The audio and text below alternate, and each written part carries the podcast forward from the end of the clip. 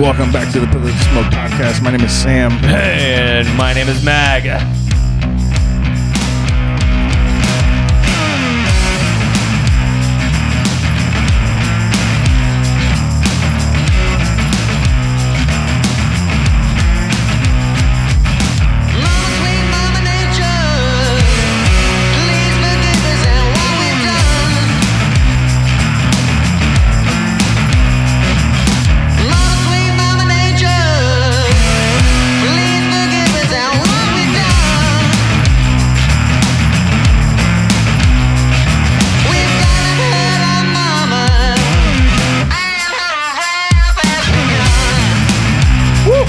What a banger.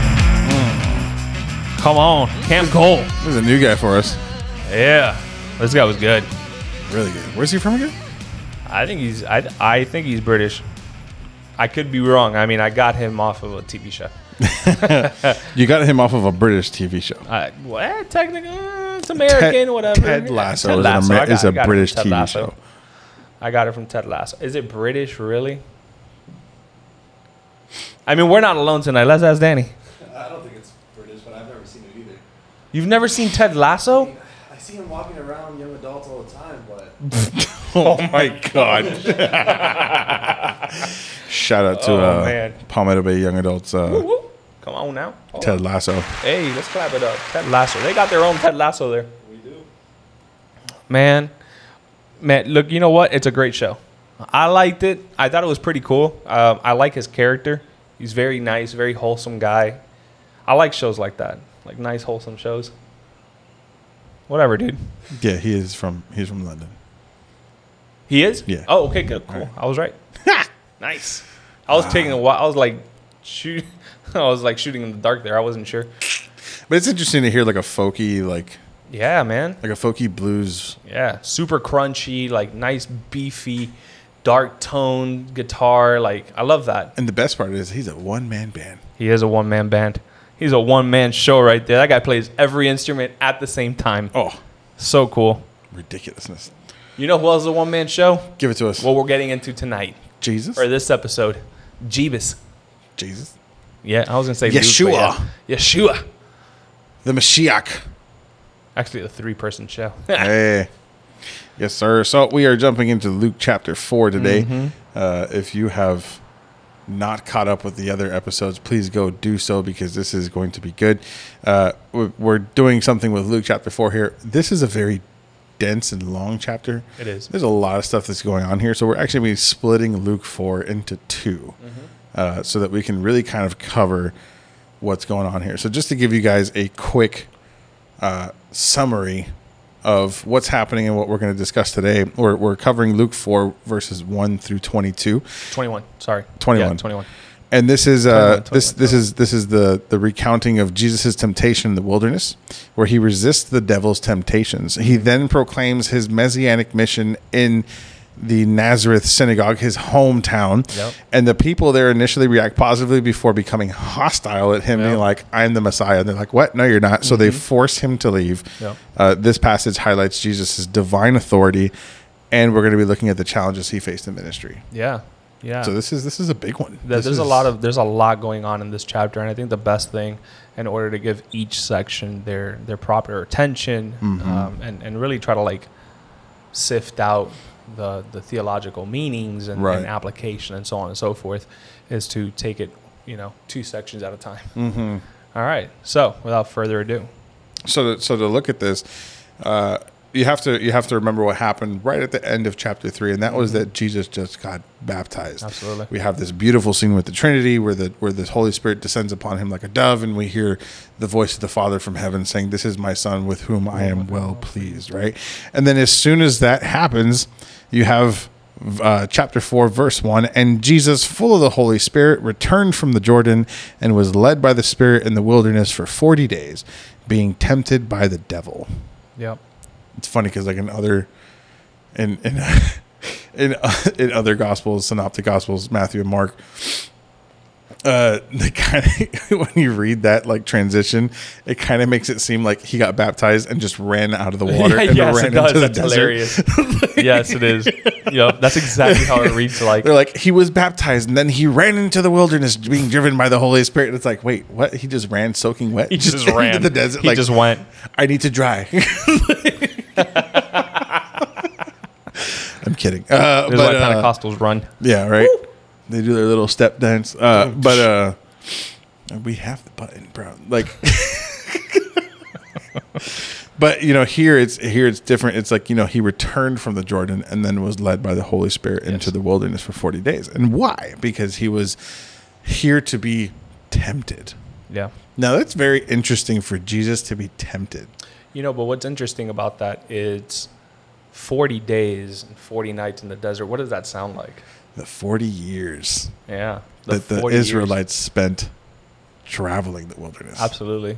And you know, we're going to see a lot of imagery like that within this chapter. and Even without throughout the book of Luke, there's going to be a lot of imagery that points back to the Old Testament, to maybe uh, scenes from the Old Testament that may seem mm-hmm. like something that you've heard before, something it, it reads like it's very familiar because it should be. Right.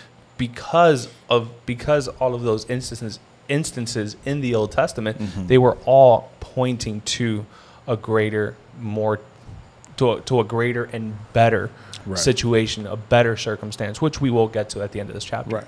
Some of the, so some of that imagery that we'll also see here is like, and he ate nothing during those days, mm-hmm. uh, and when he and when they were ended, he was hungry. So that's like that we see Moses when he goes up onto the mountain with God, Yep. and he spends forty days 40 on the days mountaintop with. God, and he didn't eat anything during Yeah. that time. He was just in the presence of the Lord. And as soon as he came down, he was like, "I need some food. I'm famished over here." Absolutely. Uh, but here we see something different, right? So, verse 3 the devil said to him, If you are the Son of God, command this stone to become bread. And Jesus answered him, It is written, Man shall not live by bread alone.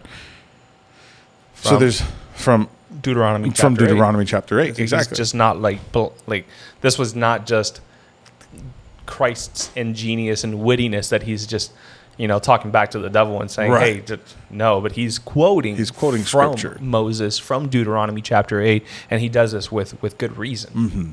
and so and so there's so so there's three temptations that you're going to see in this passage that the devil uh, gives to Jesus and each one of these three things have to do a lot with his authority as being 100% human and 100% God right the devil the devil is really challenging Jesus on who he is pretty much. Yeah. and and there's there's something to note here about temptation yeah. right? Because there's there's three different types of temptations that we can see right? The first is uh, satan tempting people so the enemy tempting people and he lures them to do evil. And the, and, and the important thing that you need to know is that god never does this nor can he himself be tempted in this way right? We can see james 1.13 covers that. And further not all temptation comes directly from satan. Often it comes from our own lower nature. Uh, and that kind of leads into the second type, type of temptation where just people tempt other people. Yeah. like we're We tempt each other. we tempt each other all, all the time with different things like and that's something that we can see in scripture that it's like jesus tells us hey don't tempt your brother if he's struggling with this Absolutely. like don't put it in front of him sure uh, you know, we, we see that with Peter where it's like, you know, if, if your brother doesn't want to eat meat or can't eat meat, then don't eat meat in front of Don't him. eat meat in like, front of don't him. make him stumble, right? yeah so that's it's uh, the idea of the, the the the idea of the weaker brother and so on and so forth right. So so in that, like, God, in the sense of provoking him through unreasonable demands contrary to faith. This is what Israel did in the desert, and what is probably referred to in Jesus' quotation of Deuteronomy six sixteen.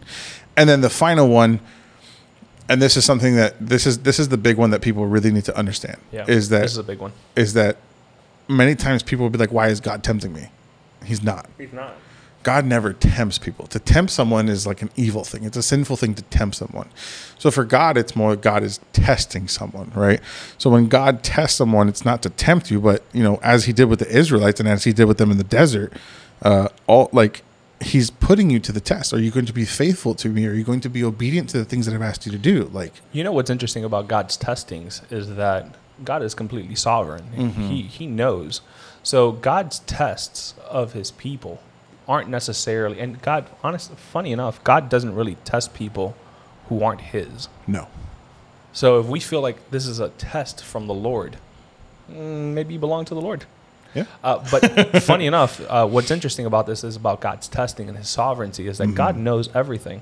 God is fully aware of what's going on in your personal life, just like He is fully aware of that little grain of sand rolling through the Sahara. He's completely aware of everything. He's completely aware of the wind blowing and the seas shifting. He's completely mm-hmm. aware. So his tests aren't necessarily tests for him to measure where you're at, but most of the time, actually every time, it's him testing you so you can see where you're at as a believer, as a mm. Christian. So when we're when yeah, when we're faced with with tests from the Lord, when it feels like we're being tested, it's for you to really gauge where you're at as a believer.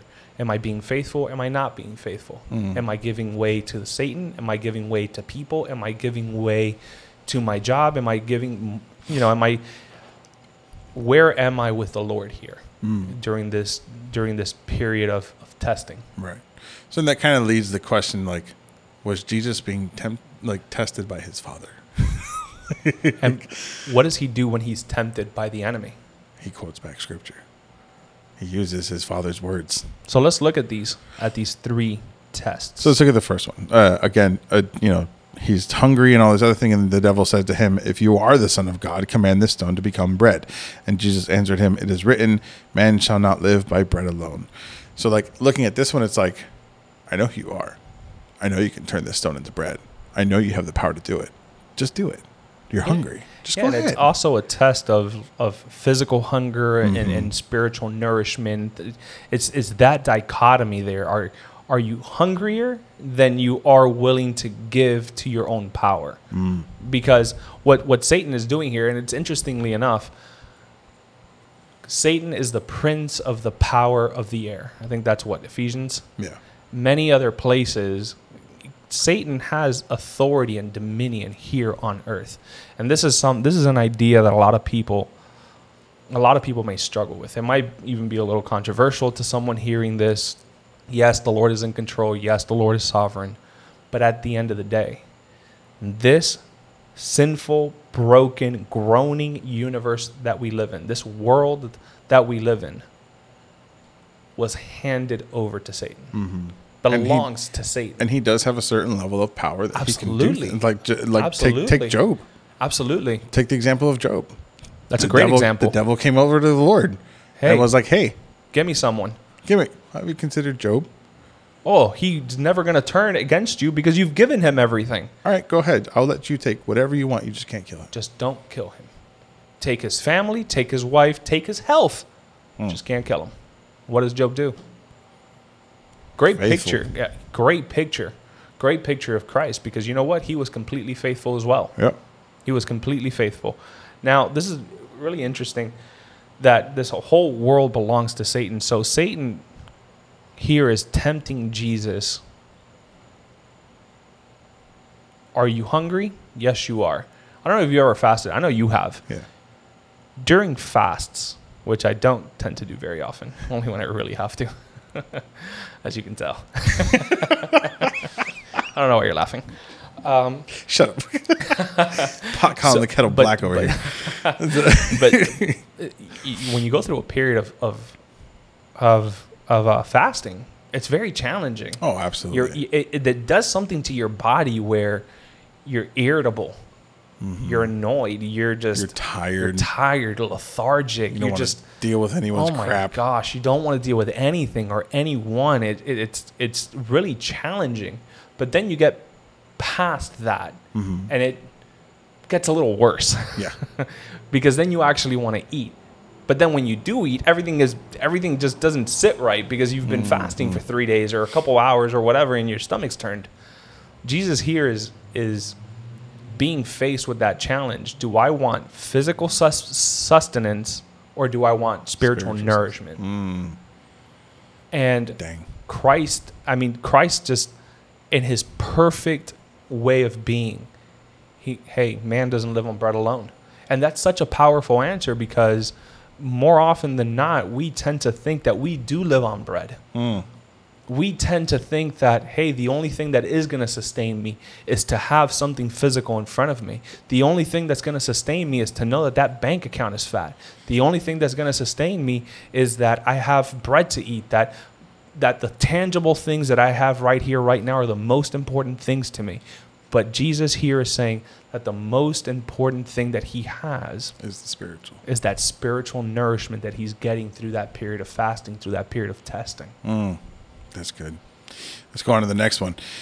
Uh, verse five, and the devil took. it. He's like, all right, I can't catch him on this one. On the devil took, and the devil took him up and showed him all the kingdoms of the world in a moment of time, and said to him, To you I will give all the authority and their glory, for it has been delivered to me, and I give to whom I will. If you then will worship me, it will all be yours. That's boy. And Jesus answered him, It is written, You shall worship the Lord your God, and him only shall you serve. Now, this is really big because this is now going towards Am I going to glorify God, or am I going to glorify and worship the devil? And this is a, like, yeah, sure. I do think that the devil does have the authority to give people authority. Mm-hmm. Like, it happens all the time. Look at Hollywood.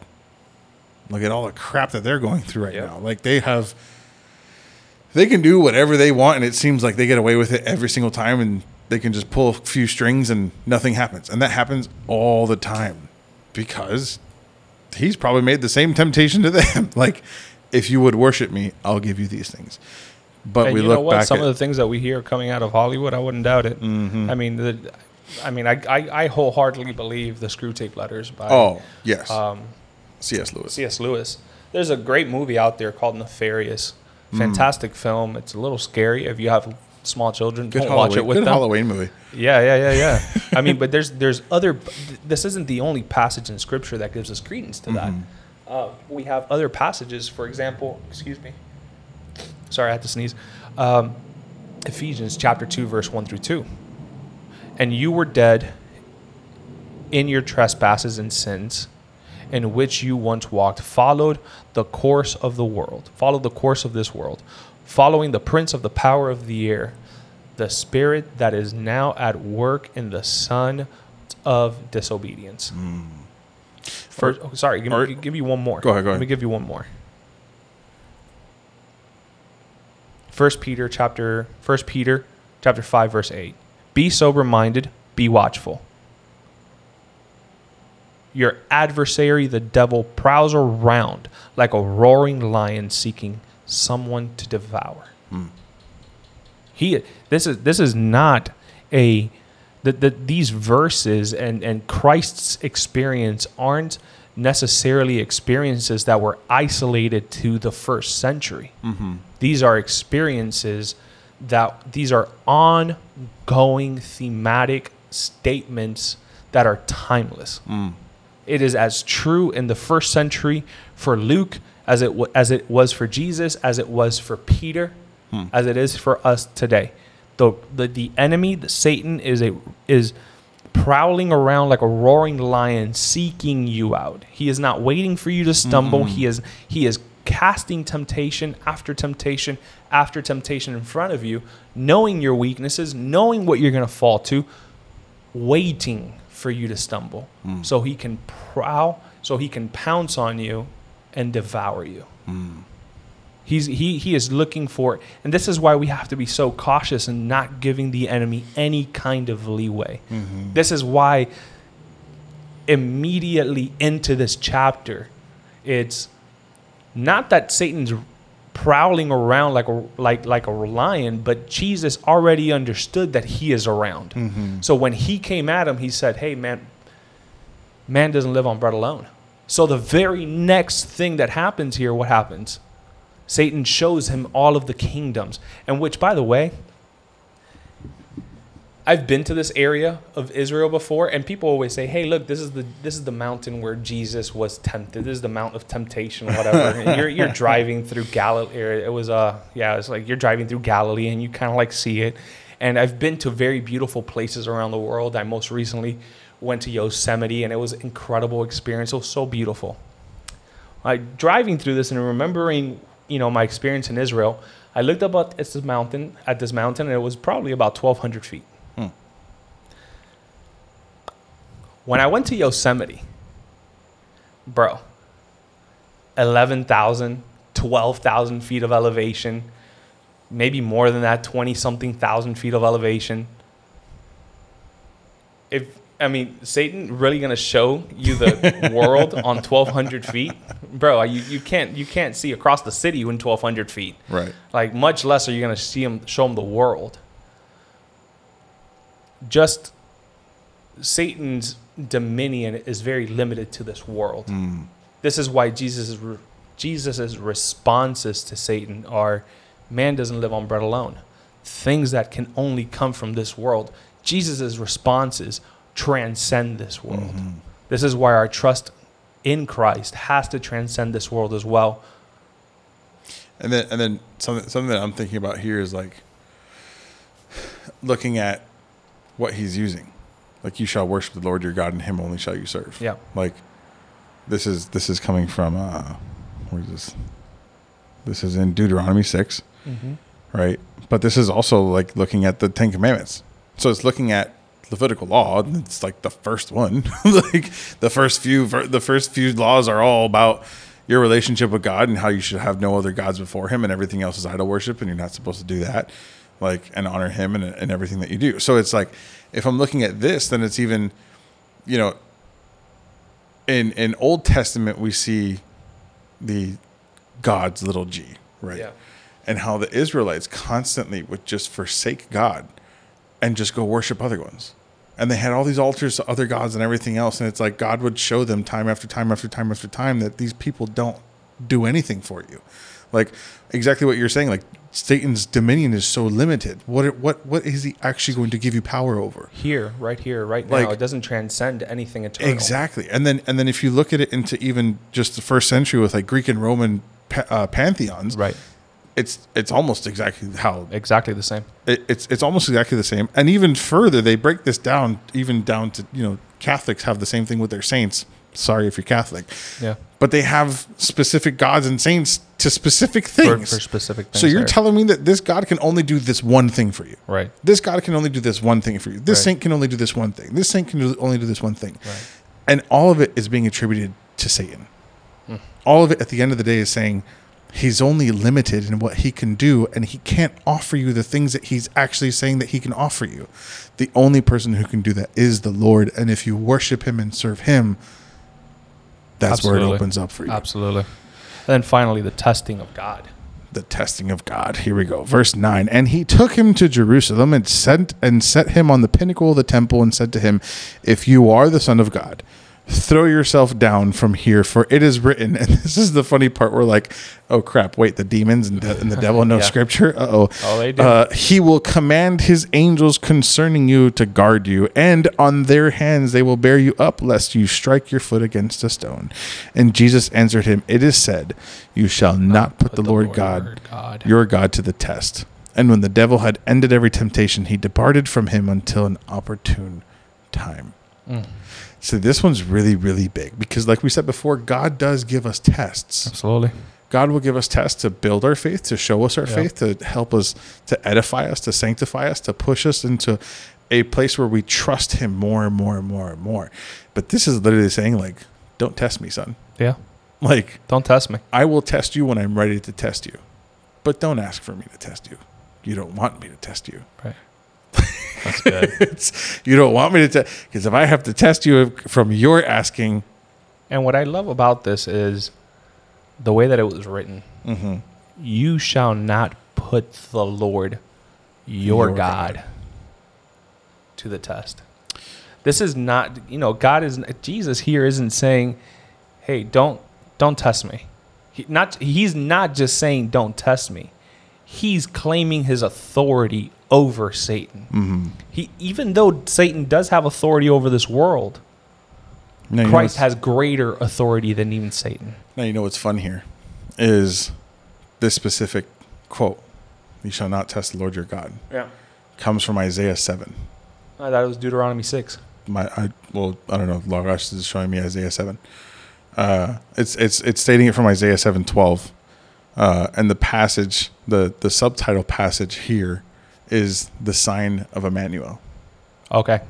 Yeah. So 710 through a few verses. Again, the Lord spoke to Ahaz Ask a sign of the Lord your God. Let it be deep as Sheol or as high as the heavens. But Ahaz said, I will not ask, and I will not put the Lord to test. To the test. And he said, Hear then, O house of David, is it too little for you to weary men that you weary my God also? Therefore the Lord himself will give you a sign. Behold, the virgin shall conceive and bear a son, and shall call his name Emmanuel. So That's the, that's the original reference is from Deuteronomy chapter 6 verse 16 and it says, "You shall not put the Lord your God to the test as you tested him at Mes- Massah." oh yes. And this is all constantly going back to This is constantly going back. Referring back into the Old Testament so that if a Jew is reading this, it's oh wait, Oh wow, we saw this before. We've seen this. So there's a couple of there's a couple of theological themes that we see here, and, and the first one is that we have a theological theme of Christ's humanity. Hmm. There's there's big implications here, as we saw in our study throughout Hebrews.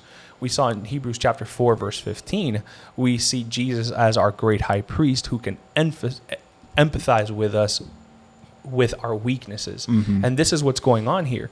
In Jesus' humanity, in his own personal weakness as a human being, he's hungry. He's probably irritable. He's most likely um, maybe even considering everything. He's listening to everything that Satan is, is putting out in front of him. I mean, if Jesus is human, he, he may be even thinking, "Hmm, wow, that's kind of cool.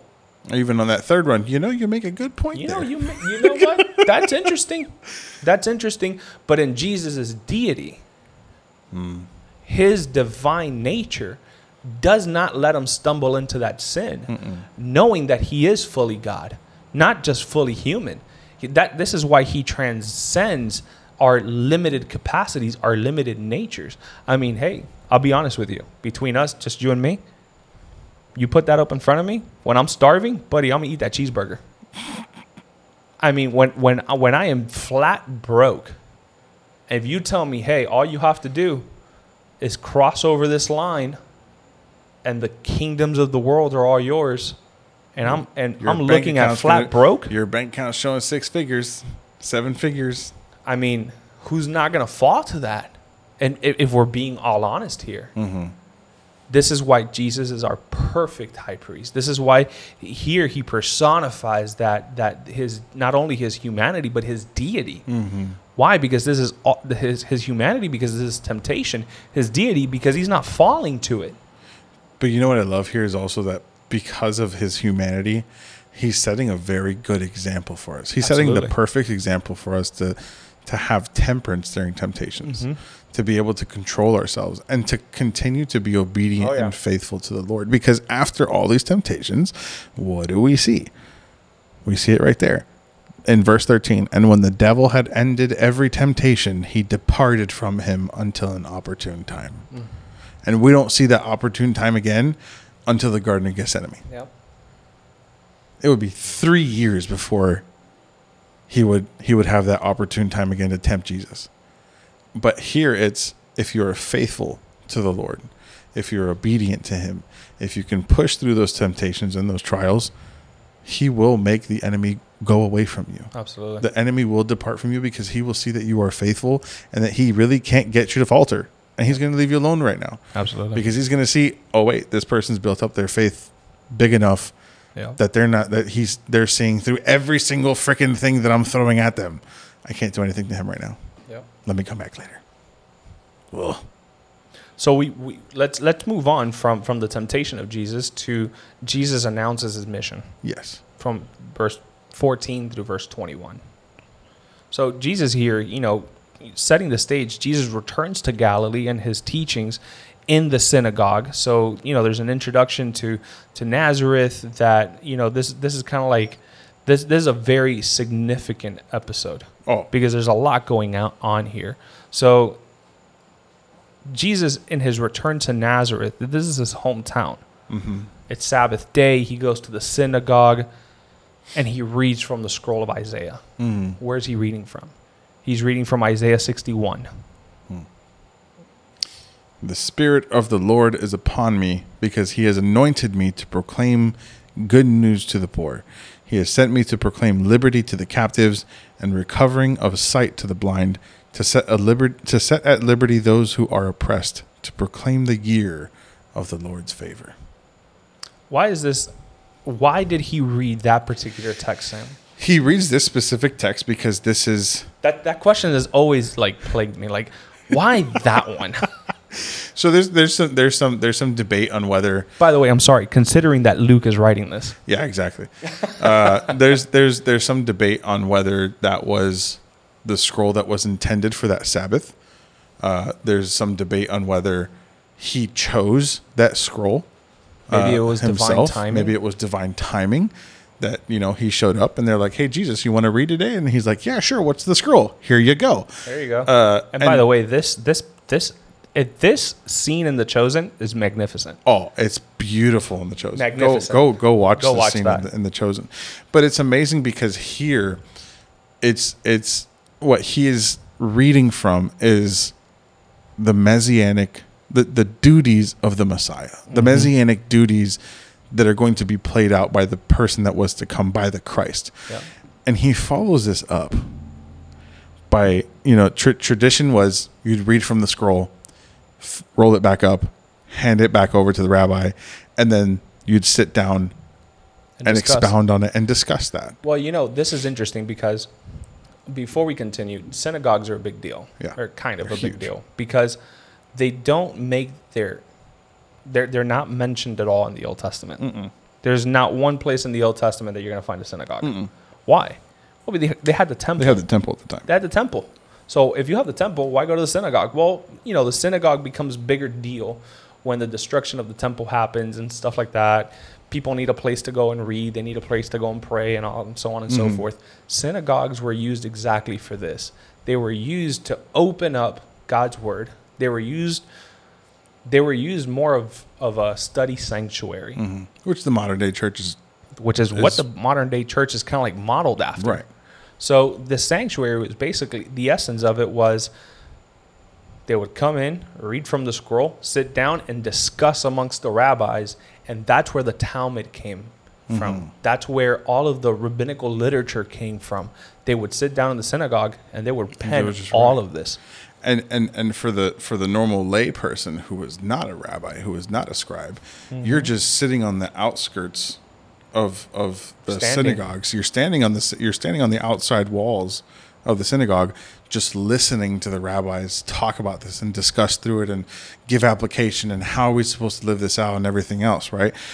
So here jesus now throws at them today this scripture has been fulfilled in your hearing. Oh, so they're all excited because you know Jesus has has already been kind of going around and talking to people and like doing all these things and you know he's he's kind of affirmed John the Baptist and people are like oh well you know maybe he's doing that because he's his cousin, but now he's returned home, and the people are like oh Jesus came back, cool. We've heard you've been going around teaching. Hey, would you like to come and teach us today? Yeah, for sure. and this is what he gets and it's instead of going into this you know we're waiting for the messiah to come and this is what he's going to do for us and and especially during first century time like the jews were waiting for their messiah to come because he's supposed to liberate them from mm-hmm. everything that's happening including roman oppression oh yeah. because while the jews still kind of operated as their own governance they still had to enter to rome and rome was extremely rough on them Yep. and here he's looking at them saying, Today this scripture has been fulfilled in your hearing. With all of that in mind, read read the verse again. Read Isaiah 61, 1 through 2 again. The Spirit of the Lord is upon me, because he has anointed me to proclaim good news to the poor. He has sent me to proclaim liberty to the captives and recovering of sight to the blind, to set at liberty those who are oppressed, to proclaim the year of the Lord's favor. Now imagine Jesus reading that, and at the end of that, he says, Today this has been fulfilled. The immediate response, I think, is perfect how they put it in The Chosen, where the rabbi looks at him and says, Are you, Are you claiming to be That's exactly what would have happened. Because you can't read a scroll like that and take on its personification of the implications of the text and say, what Jesus is saying is this text that you are all hoping for, that Messiah that this text is talking about, I'm fulfilling that right now. Immediately, the room, it, you can just immediately feel the tension in the room Mm-hmm. Because it's such a profound characteristic to take on yourself. No one, no one, not at all, not one person in the first century would have been crazy enough. And I say that with a grain of salt. No one would have been crazy enough to take that on for themselves because they knew what it meant. And if you did not deliver on that, you would have been crucified. Hmm. Pun intended. Absolutely. That that is that is a that that is a high crime. No, it is. That's it essentially in the eyes of of the scholars and in the eyes of the Sadducees, the Pharisees, the Pharisees, The Pharisees. the Pharisees, the the, the Essenes. That's that's blasphemy. But here's but here's the beautiful portion of what Luke does here, and I love how I love how Luke sets up his flow, like his his Yep. his his his literature flow, because in the passage right before, he is showing us Jesus' full humanity, Mm-hmm. Oh yeah, and then right afterwards, he's showing us his divinity. that's that's excellent writing sequence. excellent writing sequences and it's like the the two things put together show just this painting of who Jesus is in his entirety. He's fully human, he's fully divine. He has struggled through everything that we've gone through yet he's here to do a mission. You know what's brilliant about this passage is that there's really, I mean, there's there's debates about this into textual critics and things like that, but there's really only one other writer that does something so brilliantly, and that's John Yeah. in the book of John. I mean, and I would say that Luke even does it in a more brilliant way because he does that in the span of what 21 verses. Mm-hmm. It took John three chapters to do that. But I love I love how so so Jesus gets this super hostile response. yep. and then just what he leaves them with is just doubtless you will quote to me this proverbs physician heal yourself what we have heard you did at capernaum do here in your hometown as well and he said truly i say to you no prophet is acceptable in his hometown but in truth i tell you there were many widows in israel in the days of elijah when the heavens were shut up three years and six months and a great famine came all over the land and elijah was sent to none of them but only to Zarephath in the land of Sidon, to a woman who was a widow. And there were many lepers in Israel in the time of the prophet Elisha, and none of them was cleansed, but only Naaman the Syrian. And what he is doing here is telling them, hey, I'm here. I just let you know that I'm here, but I'm not here for you. Yep. I'm not here for you. And he's using one of the greatest prophets that Israel had ever seen to show them that I'm here for more than just you guys. So now you've told us that you're the Messiah, but now you're telling us that you're not here for us. I'm to like I can I can if I was a Only Jew in the room, only Jesus can only do that. Jesus can do that. And this is why I call Jesus sassy. Like He did. He called Jesus sassy last week. I, I will forever call Jesus sassy because of stuff like this, That's bro. sassy. Like this is like, this is pure like, I don't care. What are you What are you gonna do about it? Mm-hmm. Like this is the mission that I was sent to do, and this this is actually super important for us who are not Jewish, because this is Jesus telling the world, "I'm here to save everyone." That everyone that would believe. Yeah. That's the good news right there. Luke is brilliant. Luke is amazing. Luke is absolutely brilliant. I think this is fantastic. And that was just the first half of this chapter. Mm-hmm. And the response, they wanted to throw him off a cliff. Yeah, and that's why even in the show, even in the chosen, he's like, I gotta go now. oh, we gotta go, guys. And he just looked at all of it. He's like, "No, you're you're not going to kill me today. do that today. It's not my time." Hmm? And he just walks past them. and he leaves. It's brilliant, brilliant. Give people the good news. I think what we can, and and here's another example: give people the good news. Tell people about Jesus. Give them the gospel. And if they don't want to hear you, walk away. You know what's int- yeah, well, that's beautiful. something here that's very pow- powerful is also Jesus' testimony through mm-hmm. temptation. Mm. And I think that's something that we don't take. That's something that a lot of Christians don't use enough. Mm-hmm. Is their personal testimony through times of temptation. So many times as a Christian, we're tempted left mm-hmm. and right all the time. And when we're not honest, not only with ourselves, but with others about that, we may be limited. We may be limiting the blessing of our testimony mm. to someone. We- don't know what other people are dealing with. We don't know what struggles they have. We don't know we don't know that perhaps there could be there is a there is power in your testimony. Mm-hmm. Go and share it with people.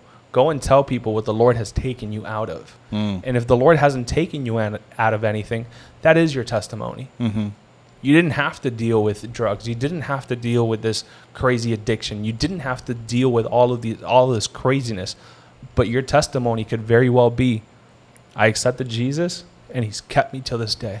Hmm. And that's to me personally, th- th- those to me, I've said it before, I'll say it again. Those to me, those are the most powerful testimonies because they show the, the faithfulness of the Lord. Mm. But also those big crazy testimonies, those are equally as powerful because they equally show the faithfulness of the Lord. Mm. And that is what Jesus is doing in the Mount of Temptation. He's showing his faithfulness, not only to his humanity for the sake of salvation, but for the sake of his deity, also for the sake of salvation. Because if you would have, oh yeah, If you can't say amen, you ought to say ouch. oh yeah, there we mm. go. Thanks, Vody. Um, if if we if we disconnect the humanity of Jesus from the deity of Jesus, It all falls apart. it all falls apart. It's that's it. It all falls apart. It all has to come together, and we'll see this later throughout the book. Absolutely. Well, we're going to stop this right here. Join us in the next episode so we can finish off chapter four. Love you guys. Grace and peace.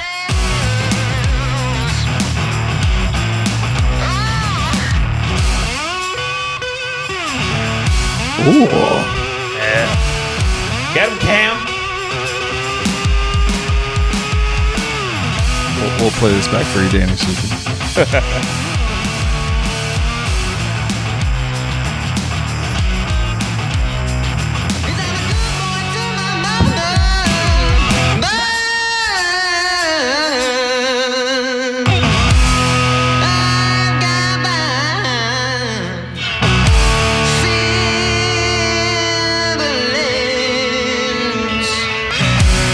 That's that British blues for you. One man band.